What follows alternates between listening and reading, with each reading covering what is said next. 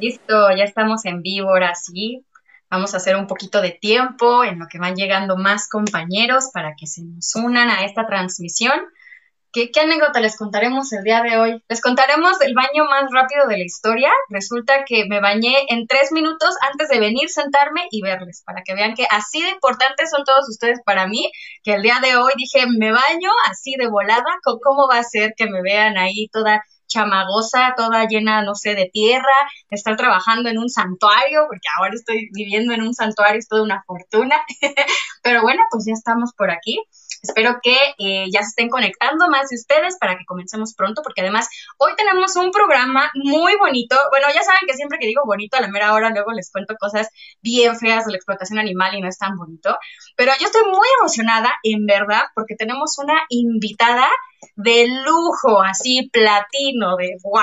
Wow. O sea, yo estoy súper emocionada porque hoy tenemos a Diana Valencia. Diana Valencia es fundadora de Abriendo Jaulas y Abriendo Mentes, que es toda una institución, ¿eh? Realmente, sobre el activismo en contra de los zoológicos en nuestro país, principalmente en la Ciudad de México. Y bueno, yo conocí a Diana, yo creo que hace como unos, ¿qué serán? Cuatro o cinco años, Diana. Y la verdad que tengo muy bonitos recuerdos de ti desde entonces. Nos hemos encontrado por todas partes, en, en persona, en, en, en, en, con la brigada, ¿no? En, en el Congreso, así que para nosotros es un honor recibirte. ¿Quieres contarnos un poquito de ti, Diana? Cuéntanos, ¿quién es Diana Valencia? Bueno, soy Diana Valencia, una persona de la tercera edad, como se puede notar. Eh, desperté ante esta situación. Siempre he querido a los animales, siempre, desde chica recogía perritos, etcétera. Pero desperté a, a, a comprender totalmente que no los usemos, que no los consumamos, etcétera, apenas hace cinco años. Pero desde entonces dije, no vuelvo a cerrar los ojos. Eh, empecé con lo de los toros, después eh, zoológicos, después circos, perdón, después zoológicos, y pues ahora me aboqué exclusivamente, porque ya no me da la vida ni me da la edad tampoco, me aboqué exclusivamente a zoológicos.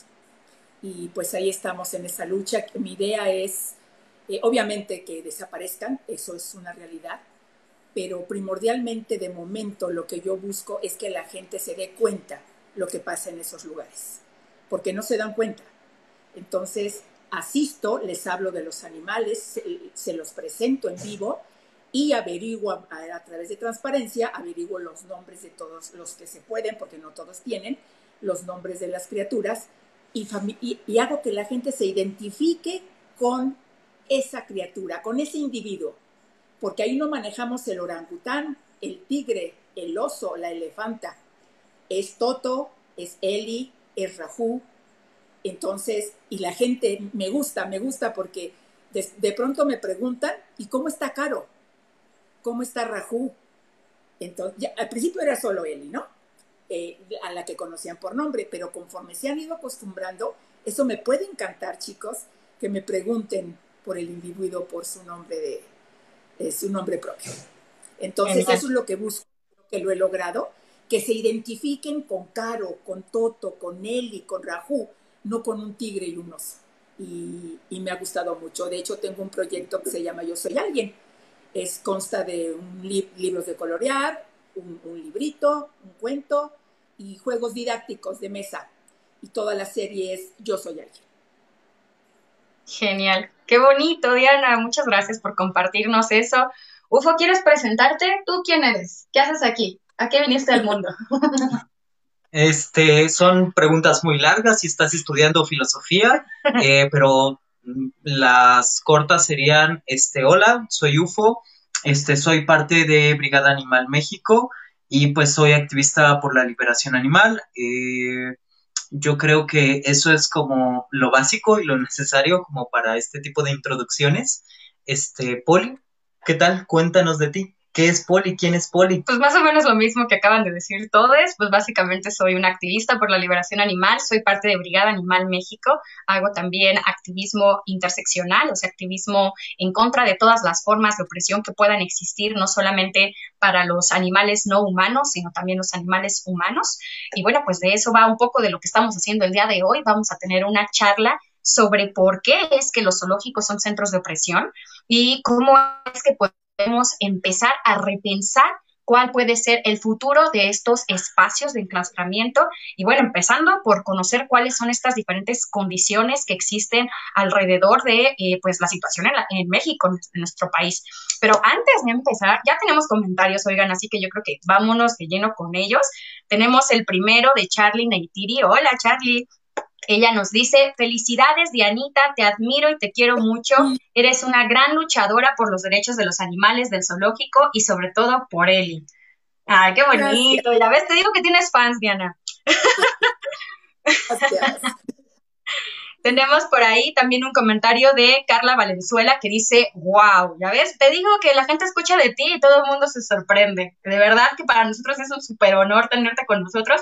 Y por ahí Carla dice que me pinta el cabello o se pintó el cabello de Diana, no sé cuál de las dos. Yo me lo pinté, pero hace mucho, oigan, Oye, ya hace meses. Pude haber sido yo igual y... No, tú siempre lo has tenido de ese color, no nos quieras engañar. Y... nos dice Charlie también, ya por último con los mensajes introductorios: estás muy bien, Dianita, estás hermosa y con un gran corazón. Tu mente y corazón es más joven que muchas personas. Ya ves, Diana, muchos comentarios bonitos al corazón. Y bueno, pues vamos a empezar. Ahora sí, Diana, por favor, eh, ¿quieres empezar a contarnos un poco sobre cuál es la situación de los zoológicos en México, en la Ciudad de México? Me, me aboco principalmente al zoológico de San Juan de Aragón y te voy a decir por qué, Poli. Por lo que acabo de mencionar anteriormente, que tenemos que identificarnos con los individuos. Entonces, si, si repartiera, si nos repartiéramos los tres zoológicos, no nos daría tiempo de conocerlos. Ahora bien, eh, nosotros vamos viendo la evolución que van teniendo. Si decaen, si enferman, si están mejor, si hay nacimientos, si hay bajas, porque se tardan en dar la noticia. Nosotros nos percatamos desde que no vemos al animal en dónde está, en dónde está.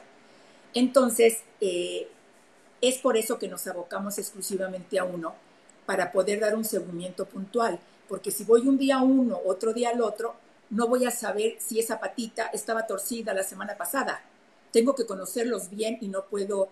No puedo llegar y ver un animal con una patita torcida y decir, ¡ay, pero qué pasó! Cuando esa patita pudo haber sido de nacimiento. Hay que conocerlos y hay que conocer su historia. Entonces, eh, eh, eh, reitero, me aboco exclusivamente, principalmente a Aragón.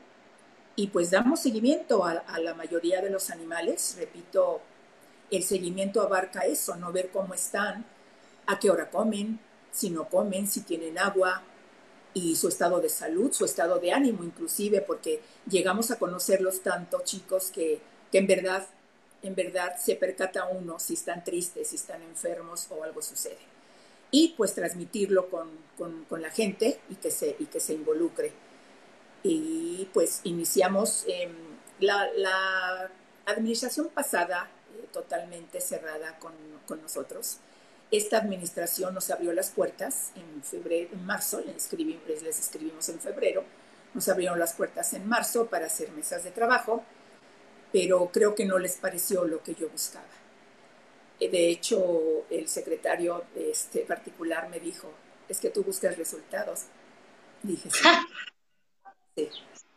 Entonces, ya no me volvieron a llamar a las mesas de trabajo, porque obviamente llegué con toda mi pro problemática, que inclusive el director eh, de zoológicos de la Ciudad de México, Fernando Walcil, me dijo que era toda una tesis lo que yo llevaba, porque aproveché y llevaba todo. Entonces, eh, ya nos fuimos poco a poco en tres mesas que tuvimos nada más, pero pues yo sobre lo mismo, ¿no? Y como les decía, no, no, no quiero resultados inmediatos, tampoco soy tonta, pero que yo vea que se da seguimiento y que lo que nosotros reportamos se está atendiendo, se lleve el tiempo que se lleve, pero que se vea que se está atendiendo. Inclusive les dije, por favor, escúchenos. Tienen muy mala impresión de los activistas, que somos locos, pero por favor, escúchenos. Eso es lo que pedimos, que nos escuchen. Es más, chicos, les llegué a ofrecer nuestro trabajo. Les dije, tomen nuestro trabajo. Si ustedes no tienen tiempo de todos sus trabajadores que anden viendo todo lo que sucede con los animales, nosotros tampoco estamos todo el tiempo, ¿verdad? Pero pueden tomar lo nuestro. Y entonces algo que se les escapó hay, eh, nosotros lo podemos aportar. Pero pues no, no funcionó y seguimos trabajando así por nuestra cuenta y reportando todo en la red. Todos somos muy transparentes, no nos guardamos nada porque la gente tiene que saber. Y sobre todo porque busco que la gente sepa cómo están los animales, lo que está pasando y cómo los tratan. Así es. Wow, Diana, pues muchas gracias por compartirnos esto. Les voy a compartir un poquitín de qué es lo que hemos estado haciendo en Brigada Animal México, también para que tengan un poquito de contexto, así como Diana nos acaba de compartir. Eh, nosotros hemos colaborado, o bueno, más que colaborar, hemos estado haciendo registros y hemos estado haciendo documentación de eh, cuatro diferentes zoológicos. Eh, dos ha sido de Ciudad de México, que sería Chapultepec y Aragón. Y por otro lado, también en el interior de la República hemos estado en Orizaba y en el de Morelia, que también hemos estado pues viendo un poco de cuál ha sido esta situación. Igualmente, como dice Diana, eh, pues son tantos zoológicos que sería muy difícil tratar de tener como un panorama general y nada más para un par de organizaciones. Yo creo que necesitaríamos ser muchísimas más apoyándonos, pero sí que definitivamente lo que hemos encontrado es que en absolutamente todos los zoológicos eh, pues existen las mismas problemáticas, y esto es que, por supuesto, primero que nada, pues es, son centros de, no de conservación, no son centros que uno pudiera decir están haciendo algo por los animales, sino que al contrario son centros de explotación, son centros de animales secuestrados, espacios en donde se encuentra en todo momento siempre una primicia económica más allá de la salud o de lo que los animales necesitan. Sabemos que, por ejemplo, solamente en los zoológicos hay uno por ciento de eh, individuos de especies que están en peligro de extinción, lo que quiere decir que el resto de las especies realmente no están ahí porque sea una labor de conservación, sino están ahí simplemente para entretener. De hecho, la mayoría de los animales que se encuentran en los zoológicos de nuestro país son animales, además, exóticos, lo cual quiere decir que fueron traídos desde otros países, por supuesto, previo a un secuestro, porque no hay otra manera de decirlo. Son secuestrados de sus hábitats naturales, son eh, extraídos de sus ecosistemas, de sus familias, de sus actividades, etcétera, para ser llevados a un lugar y entonces entretener a la gente. No existe forma de justificar la esclavitud de los animales en los zoológicos, ya sea por decir que, bueno, son centros de pedagogía o de entretenimiento. Creo que, bueno, hay muchas maneras de aprender, hay muchas maneras de entretenerse que no tengan que estar directamente vinculadas con la explotación, con el maltrato, con pues, todas estas crueldades que sabemos que suceden al interior de los zoológicos. Y, bueno, lo terrible de la situación de los zoológicos en México también, y bueno, por supuesto en todo el mundo, pero pues aquí lo que nos atañe es en México, es que además están regulados por entidades que son gubernamentales. Y entonces eh, las, las diferentes entidades que directamente se encargan de la regulación de las condiciones en las que tienen que vivir los animales y cómo es que estos llegan en primer lugar a estos centros de explotación, pues tienen todo que ver con una serie de tratados comerciales que los gobiernos están realizando con otros gobiernos de otros países o con traficantes ilegales de animales para poder traer un elefante, por ejemplo, a México. Ustedes traten de imaginarse eh, qué tendría que hacer un elefante en México y si está aquí, pues cómo llegó. Entonces, básicamente no hay una forma, eh, ay, ¿cómo decirlo? Pues ética, o sea, no existe una manera de pensar que podríamos tener animales de una manera que fuera eh, buena, eh, teniéndolos a todos esclavizados, incluso aunque esta manera sea legal, que de eso es de lo que se agarran muchos, ¿no? Que dicen que, bueno, es que está regulado, que es que Semarnat, Conavio están ahí presentes, que si algunos animales vienen de UMAS, etcétera, etcétera, pero por donde ustedes le vean, sigue siendo pues condiciones absolutamente terribles, incluso aunque sean legales. Ufo, ¿quieres comentarnos algo al respecto?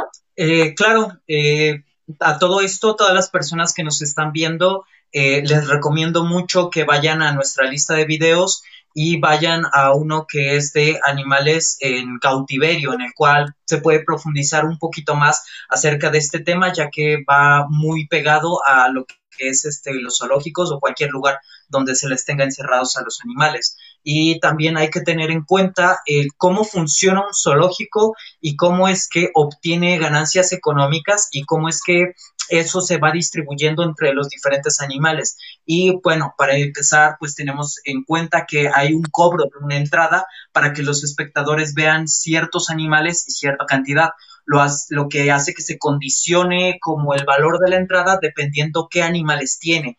Y eso va a hacer que este, la estructura eh, arquitectónica o como de este espacio esté distribuido en función del espectáculo, en función de qué es lo más vistoso. Obviamente en el centro o en las partes como en las cuales que se, se necesita que las personas crucen más, eh, se van a poner a los felinos, animales muy grandes, a los osos, a los elefantes, dando como a otras zonas, a otros animales como de menor categoría. Y eso hace como... Eh, fundamenta un poquito más que los este, zoológicos para mantenerse viables económicamente eh, compren o secuestren o comercialicen animales que son mucho más demandados que otros. Hay lugares en los cuales, eh, por así decirlo, se rentan o, o se compran a los pandas de un, unas cantidades exorbitantes de dinero porque atraen a muchos visitantes. Entonces ya no está siendo como... Eh, una estructura en la cual se mantengan a los animales para hacer su preservación, sino ya se están trayendo a los animales este, para mejorar las condiciones económicas. Y, ok, llega el dinero. ¿Y a dónde va el dinero? Pues obviamente que, que sí a las personas, que sí a los animales, pero eh, no están hechos como para que ese dinero vaya a la preservación de los hábitats donde viven esos animales. Va a haber algunos zoológicos que digan que sí, cierto porcentaje y esto, pero realmente es una cosa de nada en comparación con esto, porque si fuera todo ese dinero directo para estos lugares, entonces tendrían programas en los cuales se reintegren a las especies a estos lugares y dejarían de tener animales y dejarían de tener público. Y la otra es que... Eh, Eh, aunque no se crea, eh, generalmente, de, bueno, de manera general, o al menos del lado del occidente, eh, en el mundo, eh, se está yendo menos al zoológico. Y entonces eh, hace un par de años tuvieron varios recortes, varios zoológicos eh, de Estados Unidos, de México y etcétera. Y para poder aguantar esos recortes de, de presupuesto, pues se han reducido las condiciones este, en las cuales se tienen a los animales, que han provocado que se escapen, eh, comidas en mal estado, etcétera, bajar las condiciones y hace que los animales estén eh, todavía peor, que, que ya de por sí se les encierra. Y eh, la otra es que estos animales pues no son... Eh, eh, no van a ser tratados jamás eh, de una manera adecuada, eh, y son, son los, como los últimos en la cadena que son vistos. Y bueno, la otra cuestión es que estos zoológicos prefieren eh, meter dinero en otras acciones que traigan más gente que tratar bien a los animales. Entonces se paga en jardinería, en repintar algunos lugares, en contratar personas que hagan shows y espectáculos con águilas, con aves, este, o con focas, o dependiendo del animal y dependiendo del lugar, darle como un plus o un atractivo turístico, ponerle la palabra bio, este, ecológico, etcétera, poner dos, tres plantas ahí más o menos puestas y aumentar las ventas para obtener más ganancias. Entonces, eh, se puede notar que toda la estructura no se podría sujetar si no fuera porque es un show, un, un, algo que sirve más para entretener que para lo que pueda uno aprender. Y tener en cuenta que uno va, eh, que se ya, eh, en, en mediodía, pues recorres todo el lugar, eh, dependiendo del zoológico y todo, pero ¿qué tanto ves al animal? ¿Lo ves quince minutos? Menos.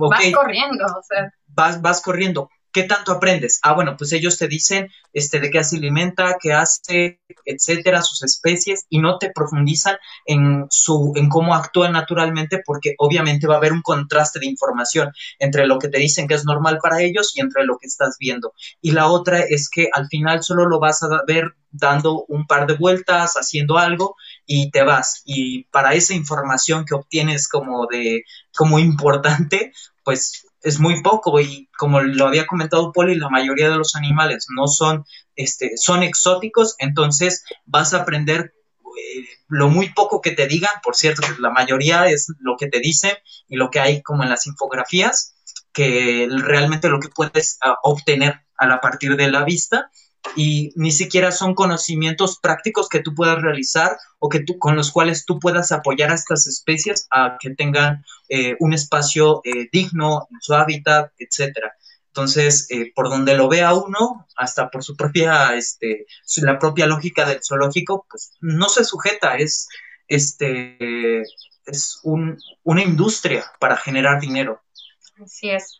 Y bueno, pues algo de lo que nos gustaría platicarles un poco, eh, te, aprovechando además del conocimiento que tiene Diana, es que además, por supuesto, eh, los zoológicos son espacios en donde existe discriminación hacia los animales, por supuesto. Esta discriminación llamada especismo, ¿no? Que quiere decir que eh, ciertos animales están por encima de otros y entonces a unos se les trata como si fueran mascotas, como si fueran, no sé, amigos, digamos perros, gatos y otras especies más, y a otros se les trata como si fueran entretenimiento, comida, etcétera. Pero incluso al interior de los zoológicos hay especismo y hay discriminación, porque ciertos animales que son concebidos como si fueran más bonitos, más tiernos, reciben un mejor trato que aquellos otros animales que no son percibidos como tan atractivos o que pueden tener, no sé, como más eh, simpatía para la gente. Diana, nos comentabas que esto pasa mucho en el zoológico de Aragón. ¿Quieres platicarnos al respecto, por favor? Sí, eh, definitivamente sucede en todos, como mencionó ahorita en el Chapultepec, y tú misma te encamina eh, eh, por las, las especies más carismáticas. El caminito te lleva, ¿no? Pero donde es muy, muy marcado es justamente en Aragón, porque la entrada te lleva a las especies carismáticas. Entras con el lobo mexicano, que es eh, el, el, la gran bandera de zoológicos de México de la conservación. Empiezas con lobo mexicano, sigues con lobos marinos, y entras con Eli, entonces, eh, y ya te vas con tigres, cebras, los exóticos. Terminando ese recorrido, chimpancés, etcétera, re, terminando ese recorrido ya hacia la salida, está con un letrero enorme, zoológico antiguo.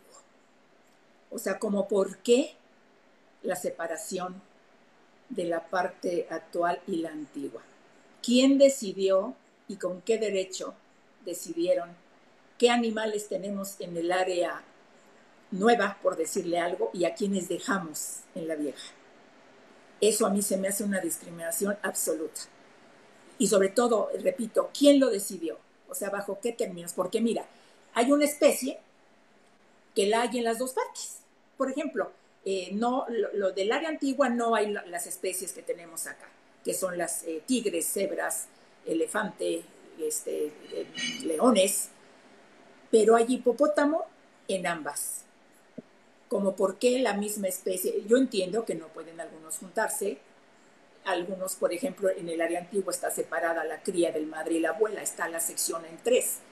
Pero ¿por qué dos especies, una sola especie en las dos partes del recinto?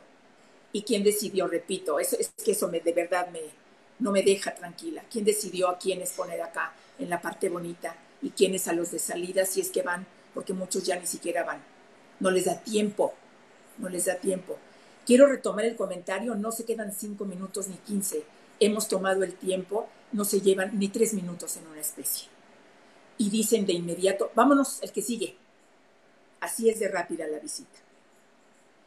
Entonces, ¿qué? Ahí está la discriminación claramente, en esa separación de esos individuos. Porque tanto hay primates en una como hay en otra. Hay animales eh, de, de astas y de cuernos en una como la hay en otra. Entonces no entiendo por qué esa separación.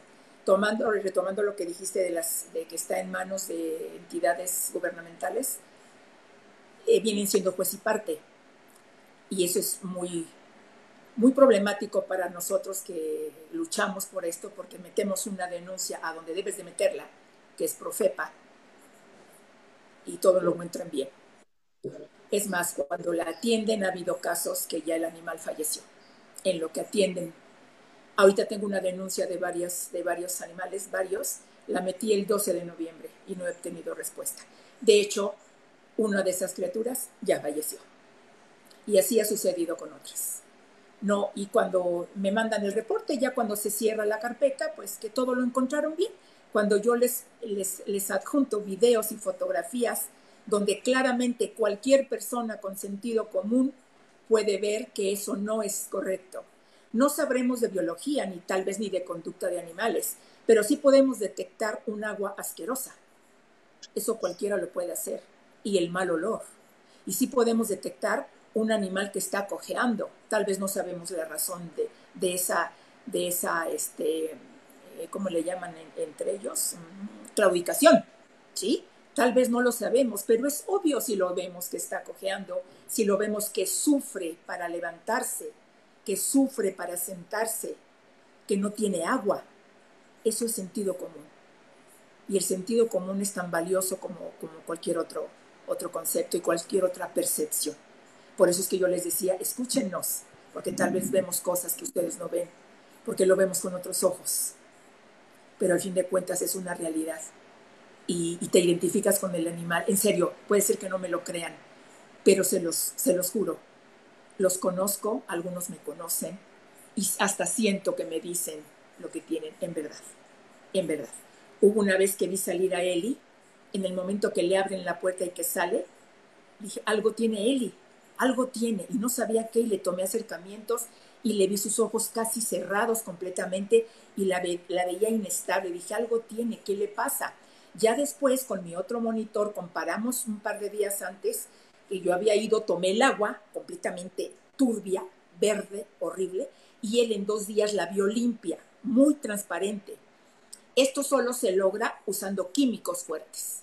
De otra manera no se puede limpiar de esa manera. Un filtro no hace eso. Entonces, ¿qué es lo que pasa? Que esos químicos, Eli los inhaló y le llegaron a los ojos, por supuesto. Y ahí sacamos la conjetura de lo que había pasado. Eso era lo que Eli tenía en sus ojos. Seguramente le afectó el olor a cloro porque también huele horrible. El estanque de Eli es tratado como una piscina, y no lo digo yo. Independientemente de que lo he visto, he visto cómo ponen el cloro líquido, he visto cómo ponen el cloro granulado, que es bastante fuerte. La misma Claudia Levi, que fue directora de zoológicos en la administración pasada, se lo dijo a uno de sus visitantes V I P, en el, con el que pude colarme. Bueno, me invitó un diputado, pude entrar, y ella misma dijo, el estanque de Eli tiene tratamiento de una piscina. Agua que ella bebe y agua que ella inhala, no puede ser.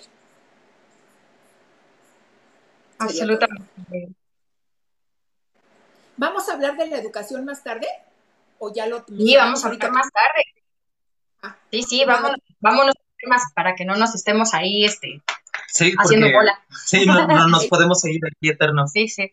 Sí, a mí me gustaría decir además que, bueno, esto que nos cuentas es súper triste y nos ha tocado verlo de primera mano en otros zoológicos, nos ha tocado documentar los zoológicos, como les decía, en, en Veracruz, nos ha tocado también hacerlo en Morelia y pues nos ha tocado ver a los animales llenos de dermatitis, con la piel que se les está ahí casi cayendo, nos ha tocado ver que eh, los animales están comiendo sus propias heces porque no tienen alimento, nos ha tocado ver eh, cómo están las jaulas, los barrotes llenos de excremento, llenos de moho, o sea, es una cosa absolutamente terrible, brutal, o sea, aunque estuvieran en buenas condiciones, de todas maneras estaría mal el hecho de tener esclavos y tenerlos en el encierro. Pero aquí el punto también es que si algo podemos hacer como activistas es tratar de señalar todas estas eh, irregularidades, por decirlo de alguna manera, que es aquello que nos puede ayudar a ganar estas batallas para que vayan cambiando las condiciones y que a final de cuentas podamos probar que lo necesario es eh, pues destruir todas estas diferentes formas de explotación, abolirlas y bueno, pues más bien reiniciar otro tipo de trabajos alrededor de los santuarios y de, de la, la reinserción de estos animales en sus hábitats cuando es posible, etcétera, etcétera. Como bien decía Diana, además, pues es que no se necesita eh, ser veterinario para darse cuenta de muchas cosas. Uno ve cantidades de animales dormidos todo el día, que no es básicamente porque estén cansados o porque sean animales nocturnos, sino simplemente porque pues están sufriendo de diferentes condiciones, tanto físicas como emocionales y mentales, debido al encierro, que les hacen pues no querer tener ningún tipo de interacción con nada, ¿no? Ni siquiera eh, pues co- con el entorno, muchísimo menos con uno mismo. Y bueno, pues a mí me gustaría además también contarles que los números no mienten, ¿no? En los últimos cinco años, eh, más de doscientos animales en México han sido eh, asesinados, porque no hay otra manera de decirle, en el interior de los zoológicos, que, bueno, abogan a que esto es porque murieron de enfermedades, de cardiopatías, que murieron de, de consecuencias eh, de enfermedades eh, estomacales, etcétera. Pero bueno, esto no es más que eh, la consecuencia de estar recibiendo, pues, pésimos, pésimas condiciones de vida, que hacen, por supuesto, que los animales se enfermen y no reciban tratamientos. Y bueno, hay muchos animales que han muerto incluso en el traslado a otros zoológicos, y bueno, esto también es algo absolutamente terrible, animales perfectamente sanos que mueren porque pues no existen condiciones para poder estar llevando a estos individuos de estos tamaños, etcétera, sedados. O sea, vaya, de verdad que es una cosa terrible en todos los sentidos. Y bueno, me gustaría que habláramos un poco de estas condiciones que les digo que aparecen en los animales debido al encierro, que son afectaciones físicas, que ya hablamos un poquito de ellas, pero especialmente de lo que es la zoocosis, que es algo brutal que se manifiesta en los animales debido a las condiciones del encierro. Empiezan a manifestar psicosis, pero en animales. Diana, ¿te gustaría platicarnos un poquito de lo que te ha tocado ver, de cómo estos animales tienen comportamientos erráticos? Sí, eh, en el zoológico de Chapultepec llegué a ver a un, a un, un jaguar que se lamía demasiado la cola y ya tenía peloncita. Hubo otro, ya no me tocó verlo, pero se dice que se la mutiló, otro felino. En Aragón hay un felino que se llama Ragú, un tigre blanco, que se la pasa vueltas y vueltas y vueltas, ya tiene hasta su caminito en el, pa en el pasto, ya es un surco, vueltas y vueltas. Unas guacamayas se arrancaban el plumaje. La última publicación que hice de ellas parecían pollitos listos para rostizarse, con un poco de plumaje y su pechito y su cuerpo completamente peloncito, ya era su piel. Y pues lo, lo manifestamos ahí, y es la palabra que voy a usar porque es lo que siento que hacen, y no es la primera vez, nos los esconden. No los volví a ver, y eso ha sucedido con frecuencia. Animal que documentamos, que exhibimos, después ya no lo vemos. Ya no podemos darle seguimiento. Eli tiene, el caso de Eli no la adquirió ahí, tiene estereotipia de movimiento, de balanceo, eh, y se dice que no tiene solución, que no tiene remedio, pero sí se puede mejorar la situación, y si no desaparece, al menos no la presentan. Y, y me ha constado con Eli, cuando yo la conocí, es una Eli que nadie creería que es la de ahora, porque ha mejorado, lo tengo que reconocer. Pero a, a, a, base, a base de presión, a base de presión. Era, estaba en un estado Eli totalmente terrible. Era más el tiempo que tenía esos movimientos de balanceo que el que estaba tranquila. Y después hubo un tiempo en que desapareció, después de que fueron los diputados y después de tanto... tanta noticia, y desapareció esa, esa por unos meses. Esto me indica, por lo que he leído, que sí puede, digamos, controlarse o hacer que ella evada el quererse distraer en esa, en esa actitud con otros elementos que la enriquezcan, algo que la, que la motive mentalmente. Entonces, eh, Eli también llegó a presentar en esas fechas terribles coprofagia. Eh, justifican lo de los zoológicos, que es más, utilizaron el término, yo uso geofagia, coprofagia, perdón, y ellos usaron coprofilia. La coprofilia es jugar con los excrementos. Coprofagia es consumirlo. Y él, Eli tenía coprofagia, y está documentado en varios videos. Era, en ese entonces, le servían muy poquito de comer, y casi no le hacían caso, y tenía las puertas cerradas de su recinto. Entonces, definitivamente tienen solución. Decía yo que no la adquirió ahí porque ella viene de circo. Entonces, imagínense veinticinco años en un circo, encerrada en la casetita donde acostumbran tenerlas, obviamente ya la traía. Eso no, no lo ponemos en tela de juicio. Lo reconocemos que la recibieron así. Pero cuando yo empecé a, a quejarme de esto, él ya tenía casi seis años de estar ahí. Entonces, no pueden hacer nada en seis años. Sí pueden, porque yo lo vi en unos meses. Y después volvió a recaer. O sea, empieza uno a gritar y, y resulta que se le quitan y después vuelven a salir. Eli no ha dejado de presentarlas. Y sé que si tuviera un buen programa de estimulación mental, no lo tendría. Si tuviera un programa de rehabilitación física y de ejercicio, tampoco lo tendría porque estaría ocupada y tendría otras actividades. Ahora ya le sirven con más frecuencia de comer. Entonces come, come, come, pero no deja de presentarlas. También presenta, tenemos otra, que es la geofagia. Es, hace rato me equivoqué, esta es geofagia, que es consumir los, los, los elementos de la tierra. Uh-huh. Entonces es natural porque de ahí toman minerales. Uh-huh. Sí es natural, pero ¿en qué medida? No todo el tiempo. Voy a regresar un poquito a la coprofagia. Eh, se dijo que era normal que, que los consumieran. Sí es normal, en muchos, en, es más, en muchos animales lo es, en los primates, en varios más, pero en los elefantes principalmente no es normal eh, a la edad adulta. Los elefantes consumen excrementos cuando son crías, porque no, en su entorno natural no encuentran las, los elementos nutritivos que, y su madre no se los proporciona. Entonces, digo, su madre se los proporciona a través de sus heces. Entonces el bebé come el excremento de mamá para terminar de nutrirse. Son vitaminas B las que él necesita. Entonces también por ahí va eso. Y la geofagia, él la presenta eh, con mucha frecuencia. O sea, yo creo que no tiene otra cosa que hacer y está come y come tierra y arena. Uh-huh. Uf, absolutamente terrible. Ufo, tú sabes un chorro de esto, cuéntanos. Este, bueno, eh, para que las personas como que puedan entender un poquito esto más, a, eh, ¿cómo se llama? No, no más a profundidad, sino para, ajá, más general, para que, este, ¿cómo se llama? Nadie se quede atrás. Eh, hay que entender eh, los motivos y, eh, ¿cómo se llama? Las consecuencias. Los motivos, para empezar, eh, es eh, todo esto es acerca del comportamiento, las emociones y eh, las relaciones sociales que se hacen entre los individuos, ya sean de diferentes especies o entre la misma especie o eh, con el entorno. Ahora imagínense el trauma de ser secuestrado de un lugar y que ya no te encuentres con los de tu propia especie o eh, seas obligado a estar en contacto porque pues, las jaulas se deciden. Por esto que estábamos mencionando de, de, de la, este, ¿cómo se llama?, el ser espectáculo en vez, ajá, por, por el carisma en vez de las condiciones que necesitan.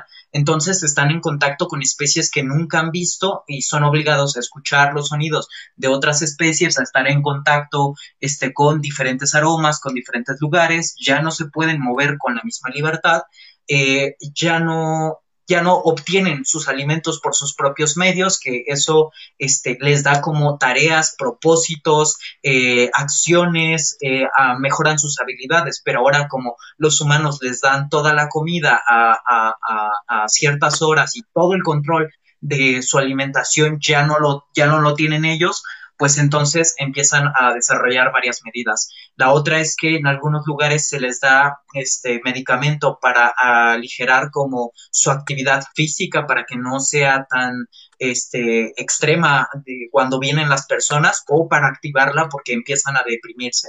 Entonces va a depender de cada especie. No todos eh, se desata por la misma razón y no todos se expresa de la misma manera. As, lo han comentado antes. Y pues hay algunos animales que naturalmente hacen ciertas cosas, pero no es en el caso de todos. Eh, la otra es que eh, ya no tienen el contacto con, eh, ¿cómo se llama? Con, lo, con los animales que ellos quieren y están obligados a estar con animales. Este, puede que sean de la misma especie, pero igual y no se caen bien, igual y tienen problemas, igual y hacen otras cosas. Um, imagínense que ustedes de re, este, piensen en todo lo que hicieron hoy, justo hoy, ahorita, eh, del, desde que amanecieron hasta, hasta hace un rato.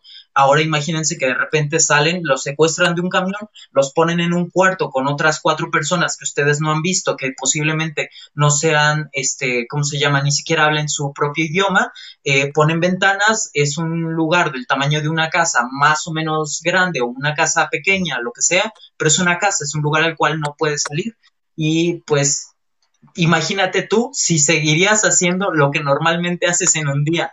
Pues obviamente no, y empezarías a desarrollar ciertas patologías. Un poquito lo que está pasando muchas personas, o que han sentido algunas en todo esto de la cuarentena, que ahora ya encerrados empiezan a desesperarse, empiezan a hacer limpieza exagerada, empiezan a desarrollar todo esto. Entonces es como todas estas alteraciones de la conducta, que es lo que se desarrolla la psicosis, y también daño a tu sistema, a, a, a, a, a, tu, a tu psique, a tu... A, a tu mente, a tu cerebro, y bueno, ese es todo el por qué surge, y todas esas condiciones son absolutamente naturales en un zoológico. O sea, no, no puedes poner un zoológico sin que se den todas estas causas, sin que les puedas eh, tú controlar la comida, sin que les puedas encerrar, sin, o sea, naturalmente si haces un zoológico, aunque sea gigante, aunque sea de cualquier medida, cumples todas estas cosas, los estás cambiando de lugar, además de las temperaturas diferentes que hay. O sea, este, si traes un elefante de, de, de África y lo pones aquí en México, o lo pones en el norte, o lo pones, obviamente le va a afectar, y si hacen eh, movimientos de manadas y demás, ya no las tienen, entonces pierden todas esas acciones, pierden propósito, pierden eh, cordura. ¿Y cómo se expresan todas estas acciones? Pues eh, con... Eh, como eh, comportamientos anormales y atípicos de su propia especie, este, como lo pueden ser eh, eh, movimientos repetitivos, pasar por los mismos lugares una y otra vez, balancearse de un lado a otro, volar de ida y de regreso, este, eh, quedarse todo el tiempo eh, dormido o estar como echado todo el tiempo. Eh, eh, comportamientos anormales con relación a su excremento, desde jugar con él, desde comerlo, desde embarrarse en él, desde algo que no hacían eh, previamente, comportamiento eh, anormal, pero también sobre el vómito. No es en todas las especies, pero algunas llegan a vomitar y a generar como bulimia, pero también lo comen o juegan con él o hacen algo, empiezan a mover las manos o partes de su cuerpo repetitivamente hasta que se pueden a, a lastimar ellos, o se lastiman entre ellos, que eh, se empiezan a frotar excesivamente, etcétera. Comportamiento anormal entre eh, las crías, entre las madres o los padres y los hijos, desde abandono, desde que un, eh, arraigarse mucho más, desde comportamientos violentos entre parientes y demás, eh, también, aunque no sean familia, comportamientos violentos hacia otros de la misma especie, como animales eh, mordiéndose entre ellos, etcétera. Eh, luego por eso también se les separa eh, y, y demás, pero también necesitan Eh, pues como convivir con alguien, no carecen de estímulos. Este, esto es mucho más visible en felinos que recorren grandes distancias y aparte tienen una necesidad de quemar mucha energía, de la sensación de atrapar eh, la presa. Eh, también eh, los comportamientos eh, se van eh, en depresión, y esa depresión genera a su vez otros problemas en los cuales eh, pues ellos son más propensos a enfermarse, este, son más propensos a, este, a infecciones, son más propensos a muchas cosas, tienen las, las defensas sumamente bajas, este, su tasa de vida es mucho menor. Y bueno, este, le, le, les diré rápidamente la lista para pasar ya al otro tema. Este, que es la apatía, eh, desórdenes alimenticios, comer mucho, comer poco, exceso de limpieza, eh, comportamientos sexuales anormales, desde tener relaciones eh, sexuales demasiado o casi nunca, o con eh, parientes, o masturbarse este, constantemente. Esto pasa en muchos primates. Este, comportamiento infantil prolongado de parte de animales como que no terminan de, de madurar. Este, um, enfermedades, eh, también golpear su cabeza o golpear algo contra las barras que lo apresan, este, ¿cómo se llama? Eh, es. Sí, o sea, es este, ¿cómo se llama? Gruñidos, eso, eh, los gruñidos o gritos constantes, este, o dejar de hacerlos y, o prolongarlos demasiado, como ruidos muy estridentes. Y bueno, es obvio que esto va a suceder cuando te meten en estos, en estos hábitats, entre comillas, sí, en estos lugares. Y pues eso es un poquito de todo lo que es de la zoocosis. está todavía más a profundidad en el video que ya comenté anteriormente, que lo pueden estar checando, y pues de camino pueden ir viendo algunos otros videos sobre, sobre otros temas, ahí haciendo el spam. Pero, este, bueno, eh, eh, Poli. Sí, pues bueno, básicamente con lo que estamos comentando a este momento nos podemos dar cuenta que pues esta es la razón por la cual la mayor parte de los animales en los zoológicos tienen también el sistema inmunológico deprimido, que esto quiere decir que son propensos a enfermarse porque obviamente no se encuentran en el mejor estado físico ni mental. Y esta es la razón por la cual muchos animales eh, pues están escondidos, como bien lo dice Diana. Las jaulas las vemos vacías, pues porque los animales no están aptos para ser observados por el público, porque la gente los miraría y se daría cuenta de que pues están muy mal las condiciones en las cuales los tienen. Y bueno, pues esto es solamente como un síntoma de las problemáticas que hay al interior de los zoológicos. Básicamente los zoológicos cortan toda la posibilidad del comportamiento natural, normal y, por supuesto, de la libertad de cualquiera de los individuos. Basta decirnos solamente que son los, los felinos, como les decía Ufo, que ellos tienden a recorrer grandes cantidades de, de kilómetros al día, sino pensemos en cualquier ave. O sea, estas aves nunca vuelan, ¿no? Estas aves les han cortado las alas, se encuentran en espacios sumamente pequeños y, pues, obviamente desarrollan todas estas enfermedades que ya mencionábamos. Y, bueno, además, a algunos animales se les obliga a realizar ciertas actividades para entretener a la gente. Diana, ¿quieres platicarnos un poco del condicionamiento? Eh, en este caso no, no, no se manifiesta como entretenimiento. Sería, voy a abordar lo de las aves, el vuelo de aves rapaces. O sea, para que ellas hagan, ahí sí es una exhibición, porque hay un pequeño foro donde la gente se sienta y va a ver a las, a las aves. Sí hacen conciencia sobre la conservación y el cuidado de los animales, porque eh, explican todo, pero a fin de cuentas son entrenados a base de hambre. Eso, no, eso es una realidad. Entonces pasan hambre para que puedan tener esas conductas y volar y dirigirse a donde el entrenador lo, lo indica, el cetrero. Entonces eh, padecen, padecen hambre para lograr esos shows que les, eh, aunque es una exhibición de eh, conservación, para hacer concientizar a las personas de que cuiden a las aves. Hay un caso muy especial. Eh, de las, ah, tenemos, nos quedan tres lobo marino en, en Aragón. Son tres hembras. A lo largo de los años que yo llevaba, jamás vi que les dieran condicionamiento operante. El condicionamiento operante es para que el animal permita ser tratado, manipulado, sin contención química. O sea, que coopere a, a revisarles eh, por cuestiones veterinarias. Entonces, yo quiero que alguien me explique por qué el, a las, a las lobo marino se suben en una rampita que hay y les echan el pescadito para que ellas salten. Saltan y saltan, o se lo avientan cuando están en el agua, se lo avientan hacia allá para que lo pesque el, el, la lobo marino. Eso no lo había visto, repito, entonces yo creo que es cuestión de esta administración estar exhibiendo ese condicionamiento. Pero ¿qué necesidad hay? O sea, ¿de qué manera van a tratar eh, ese acercamiento para poderla manipular eh, de, de manera veterinaria? Haciéndola saltar. Eso es un espectáculo.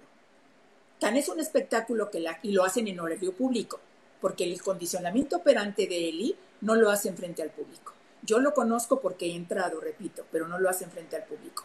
Estas lobitas lo hacen en horario de visitas frente al público y les digo que sí lo toman como show, porque la gente que está de este lado de la barrera, ¡ay, qué bonito! ¡Ay, mira qué padre! Logran su objetivo, logran su objetivo. Y yo no veo de qué manera puedan tratar médicamente a la loba haciéndola que salte. Es el único tema, el, el único caso. Y, y bueno, el de Eli, eh, cabe reconocer, tiene buen condicionamiento operante, coopera mucho también lo que le costó y lo que no sé si le siga costando, porque es a, a base de hambre. Y, y, y lo tiene bueno. En muchos zoológicos los siguen manipulando con el bulldog. O sea que ya Eli va de gane en que al menos no la manejen con el gancho. Ahora, eh, voy a regresar tantito a lo de los lobos. En una publicación que hizo la etóloga, que creo que es la que lleva el, el condicionamiento, dijo que se hacía ese condicionamiento con refuerzo primario, que es darle su comida. Entonces ahí estamos viendo que los condicionan. Haz esto y te damos de comer. Como en claro, pues es que... El final. Sí. Exactamente, sí, para allá iba yo a decir eso, que justamente es el mismo condicionamiento que reciben muchísimos animales marinos. De hecho, la semana pasada estuvimos teniendo en Brigada Animal México, todas nuestras temáticas de la semana fueron sobre los, el entretenimiento y los espectáculos con animales marinos y cómo es que pues son entrenados a base de hambre, ¿no? Justamente. Entonces, bueno, si les interesa el tema, les invitamos a regresar un poquito por ahí en las publicaciones de la semana pasada para verlo. Pero bueno, a final de cuentas sucede esto también al interior de muchos zoológicos y sabemos que, bueno, muchos animales se encuentran privados de la alimentación eh, para que pueda existir cierto tipo de comportamiento esperado, ¿no? ¿no? Que la gente quiere ver cómo se mueve el animal, la gente quiere ver qué es lo que hacen estos individuos. Y bueno, tenemos bastantes comentarios, así que vamos a empezar a leerles. Eh, tenemos algunos que ya se nos están adelantando en preguntas, pero vámonos ahí por partes. Nos comenta Charlie Neitiri, aunque la jaula sea de oro, no deja de ser prisión, y esa prisión es abominable. Así es, creo que es muy importante el, el comentario de nuestra compañera Charlie, porque eh, nos da justamente a notar que aquí lo que estamos pidiendo no es que la jaula sea más bonita, más grande, más limpia, más...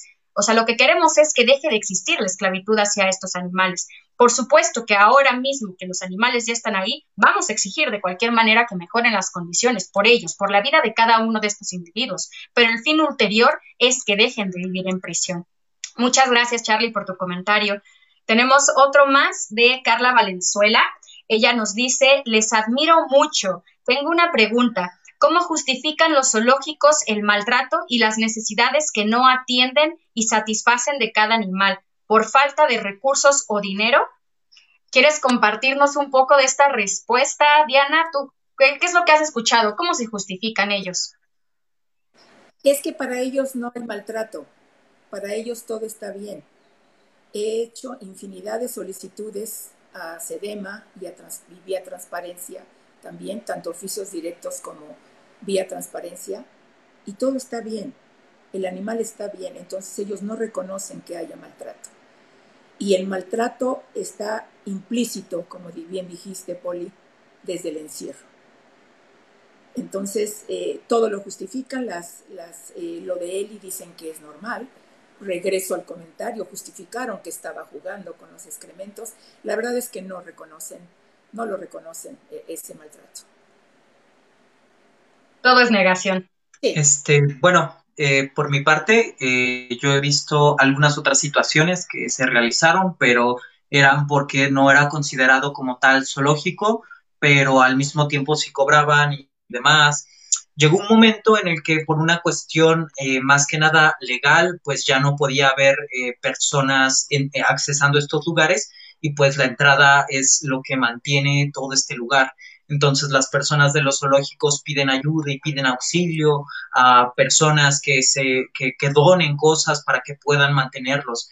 Pero tomar en cuenta que esto ejemplifica mucho mejor que no, no deben de existir los zoológicos, porque al ser una empresa, que, eh, una industria en la cual ganan dinero a partir de las entradas, por alguna u otra circunstancia va a haber momentos o temporadas en las cuales no tengan el suficiente eh, pues dinero, el, la suficiente economía como para solventar los gastos que están realizando. Entonces deja en la vida de los animales, que algunos son especies en peligro de extinción, algunos son muy grandes, algunos son muy pequeños, pero toda la vida de todos los animales se condiciona en cuánto puede ganar una empresa. Entonces esto este, es un problema que van a tener todos los zoológicos, porque no todos los zoológicos van a llegar a ser el hit número uno para, para todo esto, y como ya lo vimos, aún, aún ser el hit número uno no...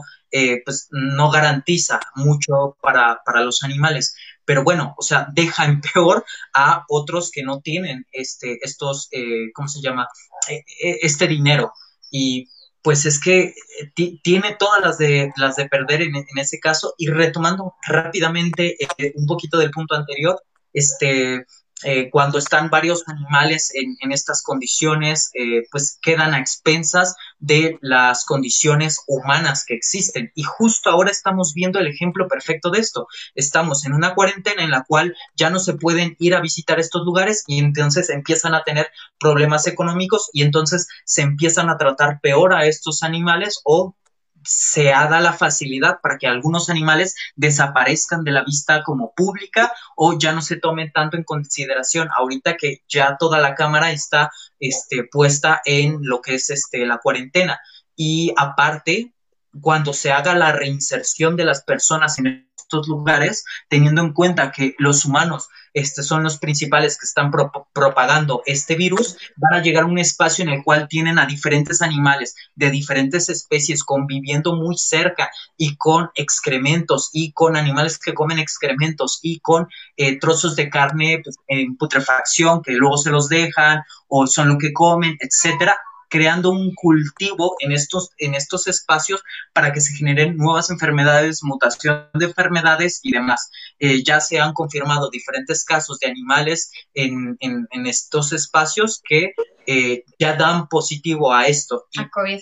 Y, y, y es cuestión de tiempo para que esto genere un desarrollo de diferentes enfermedades que puede que no afecten todas al humano, pero sí obviamente van a afectar a ellos, a los animales que van a estar ahí y, y pues se puede generar otra ola de muertes, pero sobre diferentes especies de los animales. Es una cosa horrible por todos lados. A mí me gustaría decir también eh, que, perdón, perdón, que los animales eh, son un negocio en los zoológicos, porque cabe decir aquí que, por ejemplo, U F O habla de los zoológicos que cobran. En la Ciudad de México, por ejemplo, todos los zoológicos son gratis, pero eso no quiere decir que no es un, un negocio, porque tú entras al zoológico y ahí te están vendiendo todo el tiempo que si la Coca-Cola, que si el Boeing, que si etcétera, etcétera, ¿no? Entonces no deja de ser un espacio en donde se está lucrando con ellos, porque además los zoológicos, como muchos de estos entornos de entretenimiento con animales, reciben un presupuesto de la Secretaría de Cultura, ojo, porque esto quiere decir que entonces el dinero de nuestros impuestos está yendo directamente para que exista el cautiverio de estos animales.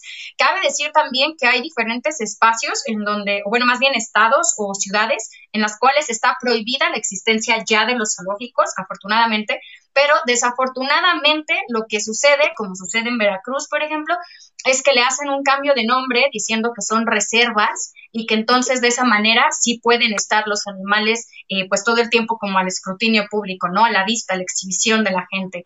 Y bueno, esto, por ejemplo, en el caso del, del zoológico en Orizaba es muy claro que no es una reserva porque está al interior de la ciudad, o sea, está el animal enjaulado, con un hotel detrás y con una persona a un lado vendiendo papitas en la calle. O sea, no hay manera de decir que eso es una reserva, pero sucede el mismo caso incluso para hablar de eh, lugares como African Safari, por ejemplo, que por ahí alguna de las preguntas también iba alrededor de esto. ¿Por qué? Porque los animales, no porque tengan una, un espacio más amplio o que la jaula no sea visible, quiere decir que están en libertad. Siguen estando forzados a convivir con cierto tipo de condiciones que no son las que ellos han decidido para sí mismos y los animales siguen siendo vistos como un producto. En estos lugares ahí aplica mucho más todavía esto que comenta U F O de que, bueno, la entrada tiene un costo y que pues el lugar se está beneficiando de la explotación de estos animales. Diana, por favor, lo que nos ibas a comentar, ¿quieres continuar? Ya lo abordaste. Lo de los oh, el... lo siento. Lo de... Poli, eres malvada. Pero nada más voy a des- destacar lo último que dijiste. No hay ningún zoológico de primera en el mundo que pueda cubrir las necesidades de cualquier animal. No lo va a haber. No hay nada como la naturaleza y su propio hábitat y especialmente sentirse y ser libres. Así es. Y bueno, pues además eh, tenemos una segunda pregunta de Carla Valenzuela que estaba ahí más abajito en el mismo comentario. Nos dice que, bueno, ¿cómo se podría mantener un santuario económicamente? Y que cómo podríamos convertir un zoológico en un santuario si es que es posible. Yo creo que necesitamos mirar a los santuarios como un espacio que es de transición. Y entonces el presupuesto que tienen los zoológicos es necesario que sea un presupuesto que se otorgue directamente a santuarios, que son para animales que no van a estar en exhibición, que no están ahí para el espectáculo, sino para poderles dar un poco más de dignidad de lo que se pueda hacer con, eh, con esa palabra ya una vez pensando que es un animal extraído o un animal forzado a la reproducción sexual, porque hay muchos que son animales que son este, pues reproducidos ahí mismo, ¿no? Eh, y pensar estos espacios nada más como algo generacional, porque lo que tendría que ser es que no existieran ni santuarios ni zoológicos, sino que los animales pudieran estar libres de cualquier convivencia con los seres humanos que tanto daño les hacemos. Pero bueno, yo creo que ¿cómo se podría hacer? Pues de esa manera, o sea, haciendo que un presupuesto sea para el otro y de tener esta idea especista de que necesitamos visitar animales para aprender. Diana, ¿tú tienes algún comentario sobre esta pregunta?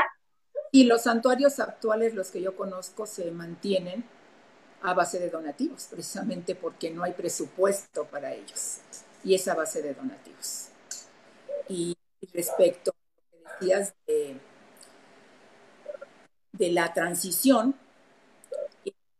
no todos podrían ser liberados. Tenemos que tener en cuenta que algunos animales se rescatan o se decomisan lastimados, y entonces hay algunos que no podrían regresar. Sí se requiere un lugar, un lugar de semicautiverio, donde estén estas criaturas que no pueden ser reinsertadas, pero obviamente con espacios como de santuario, lo más similar a su hábitat natural y recibiendo un trato digno y respetuoso definitivamente. Pero sí va a haber casos que sería casi imposible poderlos reinsertar. Es todo. Gracias, Diana. Vamos a continuar con los comentarios. Tenemos otro de Sof, de Sof Morín. Hola, Sofi, que nos dice, ojalá las personas entendieran que un animal en cautiverio jamás estará bien. No importa si están bien alimentados, si tienen el mejor veterinario, importa que están privados de su libertad y eso atenta contra sus instintos básicos. Nos dice también Sofi, muchas gracias por todo tu trabajo, Diana, eres una mujer admirable. Nadie había visto tanto por los animales de zoológicos y por Eli. Gracias. Te digo que tienes puros fans, Diana. Tenemos un comentario más de Emilia Jiménez Guzmán. Ella nos dice, hola, buenas tardes, es la segunda vez que veo una transmisión de ustedes, tengo una pregunta. ¿Qué opinión tienen con respecto a African Safari? Bueno, de esto ya hablamos un poquito, pero ¿te gustaría profundizar al respecto, Diana? Coincido contigo, a fin de cuentas es explotación, son lugares que cobran bastante caro, bastante caro cuesta entrar. Y hay algunos que se dice están libres, porque puedes inclusive bajarte y interactuar con ellos, pero siguen estando en un espacio cerrado, no pueden moverse a donde ellos quieran. Y repito lo que dije hace un rato, por muy amplios que sean los lugares, jamás van a asemejarse a su hábitat y a su vida natural. Así es. Tenemos otro más también de Emilia Jiménez que nos confirma que el cloro es un neurotóxico. Así que imagínense ustedes pensar que de esta manera están limpiando el agua, limpiándonos para tratar de esconder más bien la, la, toda la podredumbre que, que se encuentran en estos espacios acuosos. Y bueno, tenemos otro más de Malena Whitman. Ella nos dice, muchos justifican los zoológicos diciendo que de todas maneras no pueden estar en libertad y así los niños pueden tener un acercamiento para educarse sobre los animales. Yo creo que es buen momento de empezar a hablar sobre la educación para desmentir todo esto. ¿Quieres empezar, Diana? Sí, tengo ganas de hacer un comentario. Bueno, hemos tenido muchas vivencias respecto a los niños cuando llegan, lo que preguntan y todo, pero hay algo que me hace llorar la pupila cada que voy. Hay un letrero, una, una infografía, una placa metálica con la información en el recinto de Eli. Es vieja porque todavía tiene, aunque es buena la información, bueno, eh, tiene el elefante asiático y el africano. Antes teníamos las dos especies, ahora solo queda el africano. Hasta arriba, lo tú sabes que la gente no lee mucho, se queda con lo primero que lee y no baja, ¿sí? El primer párrafo de arriba dice que los elefantes son utilizados como animales de carga. Esa es la información que, que le dan a un niño o a un visitante. Ya abajo te dice cosas de cada especie, pero arriba la entrada es que sirven o son utilizados como animales de carga. Ese comentario se lo hice a la primera directora que llegó en esta nueva administración, le hice hincapié en eso y le digo, tal vez sea difícil sustituirlo, el, el, la infografía, pero ¿por qué no con pintura tapan ese primer párrafo?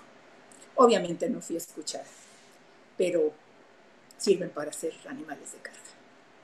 Habiendo tantas cosas hermosas de decir de los elefantes, es lo primero que resalta en esa infografía. Y respecto a los visitantes, son muy irrespetuosos, no aprenden. Es más, como no hay información suficiente, eh, la información es, es, es buena, pero no les sirve a los niños. Las preguntas de los niños son, ¿qué come? No les importa si son gregarios, etcétera. Sí, es, es válida, eh, voy, repito, es válida la especie, los kilómetros, lo que, pero ellos preguntan qué come. Entonces, eso es muy común y lo quiero destacar porque llegan y le preguntan a su papá, ¿y qué come, papá? Y el papá le dice, cacahuates. O sea, lo que se le viene a la mente o lo que él cree que puede comer el animal. Entonces, el niño no se informa. El niño no se informa. Eh, preguntan también mucho, ya que mencionabas, eh, tú lo mencionaste, de, de que viven en familia o con otras especies, conviven. Lo primero que preguntan, ¿y su mamá y su papá? ¿Y sus hermanos? ¿Y por qué estás solito? O sea, esas cosas le afectan. Pero también hay niños que llegan y que dicen, guácala, está bien viejo, bien feo. Mira, se parece a tu tío. Es plenamente diversión y chacoteo, porque salen sin aprender absolutamente nada, absolutamente nada. Entonces, el, la, la cuestión educativa, yo creo que hay que hacer un giro de trescientos sesenta grados ahí y ver de qué manera pueden educar a un niño y que salga con el conocimiento de algo, porque lo que ven no les sirve de nada. Salen, el, el, el ver conductas anómalas, antinaturales, no lo educa. Él no puede, él no puede ver, él no puede saber, no puede distinguir que un animal va a ir de cacería o va a vivir en los árboles. Tenemos el caso de Toto. Toto es arborícola, debe de estar a, a, a, en árboles de diez metros de altura. Sin embargo, está al nivel casi de arribita de la vista en una vitrina. Y el niño que ve un, un bultito ahí porque... Toto, el orangután de, de, de Chapultepec, está lleno de rastas. Eso no es natural. En, en, en la vida real, en la vida natural, se acicalan unos a otros. No son, no son, este, son solitarios, pero se acicalan. Ellos mismos se acicalan. Y Toto está lleno de rastas. Un niño se le va a hacer natural que esté ahí y el comentario es, mira, parece una estopa. O mira, ¿por qué no lo sacan el día de Halloween? ¿Tú crees que llevarse esas impresiones de los animales, de estas grandiosas criaturas, es sano para la salud y la educación ambiental y de los animales de los niños? No lo es. No, en absoluto. Sí. Yo tengo unos números bien interesantes de esto que nos mencionas, que pues se han hecho varios estudios, eh, que son encuestas que le presentan a la gente cuando salen del zoológico para saber qué es lo que aprenden. Y resulta que solamente el once por ciento de las personas que asisten a un zoológico eh, aprenden algo de los animales, como esto que mencionas, de pues qué es lo que comen y dónde viven. Pero, o sea, casi el noventa por ciento de la gente que va al zoológico realmente no aprende nada. Y de hecho hay otra eh, encuesta de salida que dice que eh, casi un poquito menos del treinta por ciento de la gente que sí aprende algo es porque había un guía. Esto quiere decir que la pedagogía o lo que se está aprendiendo no es de los animales ni de la contemplación, sino a partir de que existe una persona que te está enseñando algo.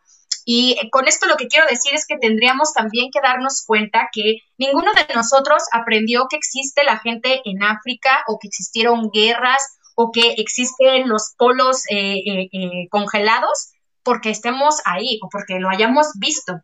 Hay muchas cosas que no van a estar dentro de nuestra vida eh, como algo visible y que por eso aprendemos de ello. Eh, la pedagogía no tiene que ser nunca un recurso a partir de ver es creer, porque entonces básicamente estamos eh, dejando de lado todas las habilidades cognitivas que tenemos como animales para poder comprender diferentes temáticas. Entonces es necesario darnos cuenta que si lo que queremos es aprender de historia de la guerra de los polos o de los animales, pues hay que abrir un libro, hay que ver un documental, hay que mirar fotografía que sea documental, hay muchas otras cosas, pero no, definitivamente no, ir a un zoológico en donde lo único que hay pues son prisioneros, porque además, ¿qué es lo que aprende un niño en un zoológico? Que está bien esclavizar, que está bien sentirse mal, porque los animales se sienten mal, que está bien hacer que alguien esté sin su familia, porque eso es lo que vemos, ¿no? Como muchos de los comentarios que ahora tú decías, Diana, ¿no? El niño preguntando, ¿y dónde están sus hermanos?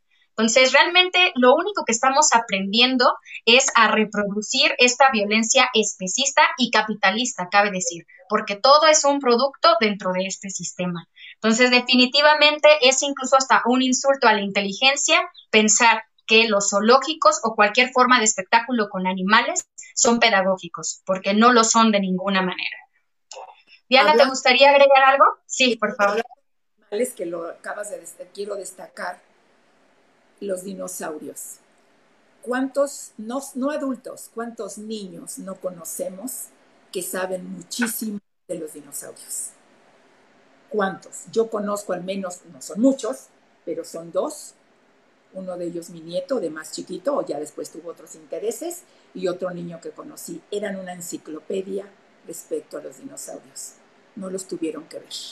Así es. Y, muchas, y, a, y ahora hay más herramientas para poderlos ver en la vida natural. En videos, películas, documentales, libros, se puede ver. Entonces, no es necesario tenerlos cerca ni verlos de frente, y menos en actitudes completamente antinaturales. Este, bueno, solo quería agregar dos cosas rápido. eh, la primera es este, que a los niños se, le, se les enseña a ignorar el sufrimiento de los demás animales, lo cual genera eh, pues otra barrera dentro de la cultura especista, y también en cuanto a la insensibilidad sobre las emociones de los demás. Este, y esto hay que tomarlo muy en cuenta, porque este es un comportamiento que se repite eh, con otras formas de especismo, como cuando los niños ven a las, eh, ¿cómo se llama?, a los pollos muertos en los lugares donde los venden, o a las vacas, o a los cerdos y demás, y esto es como súper común. Y la otra es que tenemos que tener en consideración que nosotros vamos a un zoológico a ver un comportamiento antinatural, un comportamiento atípico de un animal, porque no se está comportando como se comportaría en su hábitat. Entonces estamos viendo eh, algo que no se va a reproducir en la naturaleza, y por lo cual no es necesario tener, porque es como ir a ver cómo sufre nada más y aprender sobre ese sufrimiento o eso, o simplemente entretenerse a partir de, de, este, de este pensamiento, este, bueno, a, a partir de este, de este sufrimiento. Y bueno, por eso es importante eh, replantearse el porqué de, de estos espacios. Eh, pues, mm, no sé si... Rápidamente, Poli, hablando de tu once por ciento que salen los eh, que aprendieron, y puede ser no solo por la visita guiada. Me ha tocado ver niños que ya llevan el conocimiento. Yo he platicado con ellos y ya lo saben por, los, por las herramientas que tiene fuera. O sea, totalmente por el paseo tampoco es. Así es, sí, completamente de acuerdo. Sí, sí, pues nos queda un tema, así que hay que ir sobre él, porque si no, no vamos a acabar. Oigan, estamos bien entrados en la plática, pero nos queda un tema que básicamente, bueno, en realidad nos quedan más temas, pero vamos a recortar, oigan. Pero bueno, hay que hablar también de qué es lo que pasa con la economía de los zoológicos. Hemos hablado un poquito al respecto de, bueno, qué es lo que pasa con el dinero de estos lugares, pero a mí me gustaría también hacer hincapié en algo que ya hemos mencionado varias veces en Brigada Animal México, que es que cada vez que ustedes ven un animal que se encuentra al interior de un espacio de espectáculo o de observación, etcétera, etcétera, como lo son los zoológicos, es un animal que llegó ahí solamente por dos formas. Una es que fue secuestrado de su hábitat. Esto quiere decir que hubo cazadores, que hubo gente que eh, lo, lo secuestró literalmente de su espacio, de su familia, de una manera que es traumática. Incluso si fuera un animal no mamífero que no convive con familia, sigue siendo un secuestro, sigue siendo un, algo que es traumático en términos eh, emocionales, sin importar para qué especie animal existen traumas emocionales por este tipo de conductas. Y esto es algo que hay que pensar, bueno, ¿quién es el que los extrae? ¿Quién es el que lo transporta? ¿Quién distribuye al animal como si fuera un producto? ¿Y quién es el que lo compra? Esta cadena que existe en este eh, eh, pues, procedimiento es la cadena del tráfico ilegal de los animales. No hay otra manera de decirlo. El tráfico de animales es una de las actividades más lucrativas que existen en nuestro planeta. Está solamente por debajo de lo que es la industria armamentista y la industria farmacéutica. Después tenemos el tráfico de animales, porque bueno, si yo le preguntara a alguno de ustedes, ¿saben cuánto cuesta un jaguar? ¿Saben cuánto cuesta un elefante? bueno, pues cuestan miles de miles de, de dólares, ni siquiera en pesos, ¿para qué hablar de pesos? Y entonces estos son unos negociazos que empiezan con esta cadenita de la persona que pues está teniendo el comportamiento primario con el animal violento, pero que termina con los gobiernos pagándoles, con la Secretaría de Cultura pagando por estos animales. Entonces, toda esta problemática es algo que necesitamos reconocer porque es sistémico y sí o sí necesitamos también comprender que, bueno, uno de los pasos, por supuesto, es no asistir a los zoológicos, promover cualquier tipo de campaña en contra de los zoológicos, pero bueno, pues que también necesitamos eh, entender que eh, la mejor manera de terminar con estas eh, problemáticas es generar otro tipo realmente de pedagogía no especista, porque nosotros podemos ir por la vida haciendo, y son necesarias, por favor, hagámoslas, protestas, y podemos ir por la vida eh, presentando diferentes documentos para poder presentar en acta eh, el comportamiento de los animales como algo que es anormal y que está eh, pues dándonos muestras de que están en un espacio que no deberían de estar, pero mientras la gente siga como consumidores, Eh, pidiendo que existan estos espacios y mientras eh, las autoridades sigan poniendo estos espacios, pues la gente cree que es algo de consumo, o sea, va de ambos lados, ¿no? Entonces, ¿qué necesitamos?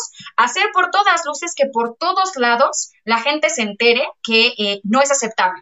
Es un límite ético, es un límite moral tener animales prisioneros. Esto es algo que va a facilitar que desaparezcan estos sitios, que sean abolidos. Por supuesto, necesitamos también hacer una batalla legal fuerte para poder eh, abolirlos, para poder posibilitar espacios de transición como los santuarios que ya mencionaba Diana, pero nuestra cultura es algo muy importante. Entonces, no dejemos de dar la batalla, no dejemos de ser siempre el amigo incómodo que habla sobre cómo estos sitios son prisiones, porque necesitamos hacer que generacionalmente esta generación de papás que nos llevó a nosotros a los zoológicos por creer que sea entretenimiento, no se repita, que ahí se muera eso y que en las siguientes generaciones no se lleve a los niños a los zoológicos y cada vez, como ya bien decía Ufo, veamos muchísimo menos eh, gente asistiendo a estos entornos, porque solamente de esa manera vamos a poder eh, pues impedir que se sigan secuestrando a los animales y lucrando con sus vidas. Diana, ¿te gustaría? Empezando por, por las escuelas, Poli. Hacen sus visitas de tarea de que vayan al zoológico, empezando por ahí. Así es. Diana, nos, ¿te gustaría, por favor, decirnos eh, pues, tus conclusiones? ¿Cómo podemos detener estos espacios? ¿Qué es lo que podemos hacer para que pues, deje de existir esta violencia hacia Eli, hacia todos estos animales que hemos este, conocido? Bantú, que fue asesinado en el, en el zoológico de Chapultepec, etcétera. ¿Qué podemos hacer? ¿Cuál es tu consejo para nosotros? Es simplemente concienciar, como tú lo dijiste, Poli, que estemos conscientes de que no es correcto tenerlos encerrados. En el caso del tráfico, si vemos que alguien tiene un, un animal exótico encerrado, pues denunciar. Pero ¿qué es lo que pasa? Que la persona tiene permiso. Entonces, se debe de, se debe de evitar eso, dar permisos de introducir animales que no tengan ningún fin científico o de conservación. Y conservación, hablando de que de verdad sea un programa de conservación donde se vayan a reinsertar a su hábitat, porque una cosa es hacer planes de reproducción, llenar de criaturas el zoológico para que siga habiendo atractivos, y otra cosa es a esas especies que ni siquiera deberían estar en exhibición, reintroducirlas al hábitat, que, que, que realmente repercuta, que tengan algún impacto en su especie en libertad. Eh, es educación, creo que la base es educación y saber qué es lo que pasa y de qué manera llegan. De, de, de cualquier manera no, no creo que se pueda lograr, como dices, ni con protestas ni nada, si la gente sigue yendo. Lo primero es que no haya mercado para estas criaturas, que no haya gente que quiera ir a ver objetos, porque los animales son sujetos, no objetos. Sí. Muchas gracias, Diana. Ufo. Sí, eh, solo quería agregar un poquito aquí. Eh, creo que también es importante pensar como en las soluciones por las cuales en teoría se está justificando los zoológicos, como son eh, cuestiones de preservación de las especies y también eh, el aprendizaje, que son como los dos pedestales más grandes en los cuales se pone a los zoológicos. Entonces, eh, no solo proponer, sino nosotros aprender eh, más acerca de cómo podemos conocer más sobre los animales sin ocupar estos espacios y cómo nosotros podemos ayudar a los hábitats de los animales y a que se hagan estas reinserciones para que eh, no sea como un, bueno, se acabaron los zoológicos y, y, y ya, o sea, este, saquen a, a, a los animales, pero pues no hay hábitat. Entonces, eh, pensar más que nada en apoyar todas estas opciones que son más éticas que eh, la que tenemos actual, para que no sea un solo, pues no queremos esto. Sí, pero no hay un, otra cosa que hacer por los animales, pero bueno, sí la hay, solo que mmm, hay que meterla más como en el imaginario colectivo. Sí, esa transición que mencionaba Poli, debe haber una transición en lo que se logra la libertad absoluta, una transición de espacios más grandes y que la gente lo entienda y quiera dejar de verlos. Así es. Pues bueno, nos tocan temas difíciles siempre que está revisando. Oigan, luego hay gente que vienen de invitados y me dice que, que nada más los traigo a hablar de cosas feas, pero bueno, pues es que es importante que hablemos de estas temáticas de explotación. Recordar también, como les decía hace un rato, que no solamente es que deje de existir la gente que lo pide para consumirlo, o sea, la gente que va a estos espacios, sino que no todo es responsabilidad del consumidor, ¿no? Es como hablar de, por ejemplo, igualmente los productos de origen animal alimentarios. No es porque la gente quiera comerlos, es que la gente va al súper y los mira y ahí están. Si no estuvieran ahí, no los compraba. Entonces, también tiene que ver con quien está poniendo la oferta y que desafortunadamente en este caso quien los está poniendo son nuestros mismos gobiernos y salen de nuestros impuestos y salen de la gente que supuestamente está en la Secretaría de Cultura, de Educación y otros espacios. Entonces, también necesitamos hacer estas conquistas, ¿no?, culturales y políticas y estar al interior de estos lugares, como muy bien está haciendo Diana, ¿no?, ahí poniendo el dedo en la llaga, para estar todo el tiempo ahí moliendo, moliendo, para que escuchen que hay otra versión, ¿no? No todo es lo que ellos creen que es y necesitamos ser esa oposición siempre, con radicalidad. Necesitamos estar ahí para que los animales eh, pues tengan esta libertad que tanto merecen y que podamos abolir estas formas de especismo. Y bueno, pues a mí me gustaría darle muchísimas gracias a Diana, de verdad que nosotros estábamos re emocionados en Brigada cuando les dije, va a estar Diana Valencia con nosotros, y todo el mundo hizo fiestas, y ya sabes, ¿no? Entonces, Diana, dinos por favor, ¿cómo podemos estar en contacto con Abriendo Jaulas, Abriendo Mentes? ¿Cómo podemos saber más de la labor que estás realizando? Pues sería seguir la página porque, como dije, somos muy, muy transparentes, todo lo publicamos ahí, enviarnos mensajes si gustan apoyar y pues si, si les interesa dar seguimiento a lo que está sucediendo en los zoológicos, nos encantaría poder abarcar los tres. Si tuviéramos personas voluntarias que les interesara apoyar este proyecto, podríamos ya abarcar los tres zoológicos y conocer la problemática de todos los animales. Por el momento es solo eso, ¿sí?, dar seguimiento a los animales, pero es una ventana. Abriendo Jaulas, por eso es que les digo que es todo público, es una ventana para que la gente se dé cuenta de lo que está sucediendo. Y podemos extender esa ventana con ayuda, podríamos hacerlo. Pues ya saben cómo contactarles, ayuden por favor estos proyectos. A mí me gustaría también darle las gracias a todas las personas que dejaron comentario, pero ya no nos dio tiempo de leerlo. Por favor, léanse entre ustedes, porque además ustedes han hecho comentarios geniales. Nada más voy a decir sus nombres, pero muchas gracias a Camila Elorriaga, a Charlie Neitiri, que volvió a comentar, a Alfredo Mendoza, gracias. Eh, gracias a, Ra- a Raimundo, que no comentó, pero ahí nos está viendo, a Gabriela Val, a... Abolición, muchas gracias a Raúl Ramos también, que está conectado. Muchas gracias a todas las personas que han estado viendo esta transmisión. Oigan, voy a aprovechar para hacerles el comercial, porque en Brigada Animal México tenemos contenidos diarios y eh, los sábados son sábados de talleres, de entrenamientos, y mañana a las once de la mañana vamos a tener a Mario Cotrina, que es activista de Lima, de Perú. Nos va a estar compartiendo un taller sobre fotografía para el activismo, así que no se lo pierdan, aprovechen, oigan que son gratis, aprovechen que están eh, tempranito, que no están trabajando tanto porque la cuarentena, y bueno, si se están trabajando, despejense viendo un taller, les va a venir muy bien. Y los domingos en Brigada Animal México también tenemos contenido semanal de cuidado comunitario, autocuidado del activista. Este domingo a las doce a mediodía vamos a tener a Paola González del proyecto Por Habana Soy Vegana. Va a estar dándonos una clase de yoga. Seguramente, si ustedes son habituales, ya la conocen porque la tenemos una vez al mes dando estas clases maravillosas. Así que no se pierdan el contenido. Y si ustedes ya son parte de esta familia de Brigada, también ya saben que cada semana hay un tema. Si no lo saben, les cuento. Pues cada semana tenemos un tema que vamos cambiando. Y la próxima semana vamos a estar hablando de los espectáculos con animales. Pero de estos espectáculos de los que poco se dicen, ¿no? Como el pajarito dentro de la jaula que te saca el poema, eh, los perros utilizados para hacer eh, competencias, los animales actores. Así que tendremos expertos que van a estar también con nosotros en el programa de discusión. No se pierdan este contenido. Y pues quiero agradecer también a todo el equipo de Brigada Animal México, que ustedes no ven más que unas cuantas caras, pero pues ahí tenemos a, a nuestros diseñadores, a la gente que hace las redes sociales y todo un equipo de voluntarios maravillosos que amo y adoro.